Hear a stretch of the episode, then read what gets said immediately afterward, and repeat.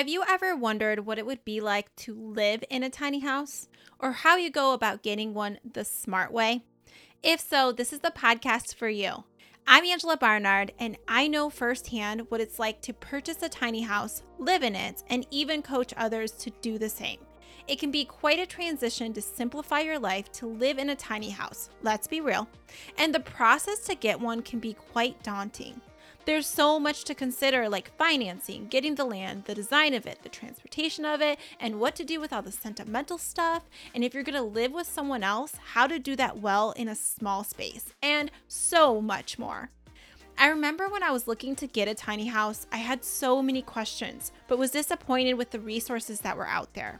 I wanted to know what questions I should be even asking, how to best prepare for this transition, and what life was like for others who were already living the tiny house life and what they do differently.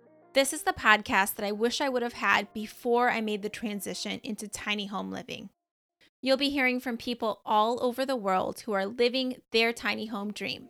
You'll get their advice and their tips, and you'll be hearing from experts in the field of building and purchasing a tiny home. We are truly here to help you make your tiny home dream a reality the smart way.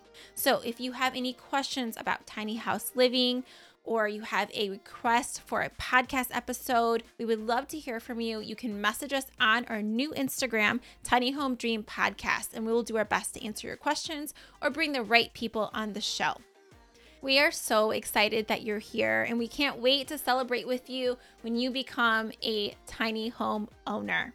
All right, so let's get on with learning more about what it's like to make the transition into tiny home living and how to do it the smart way.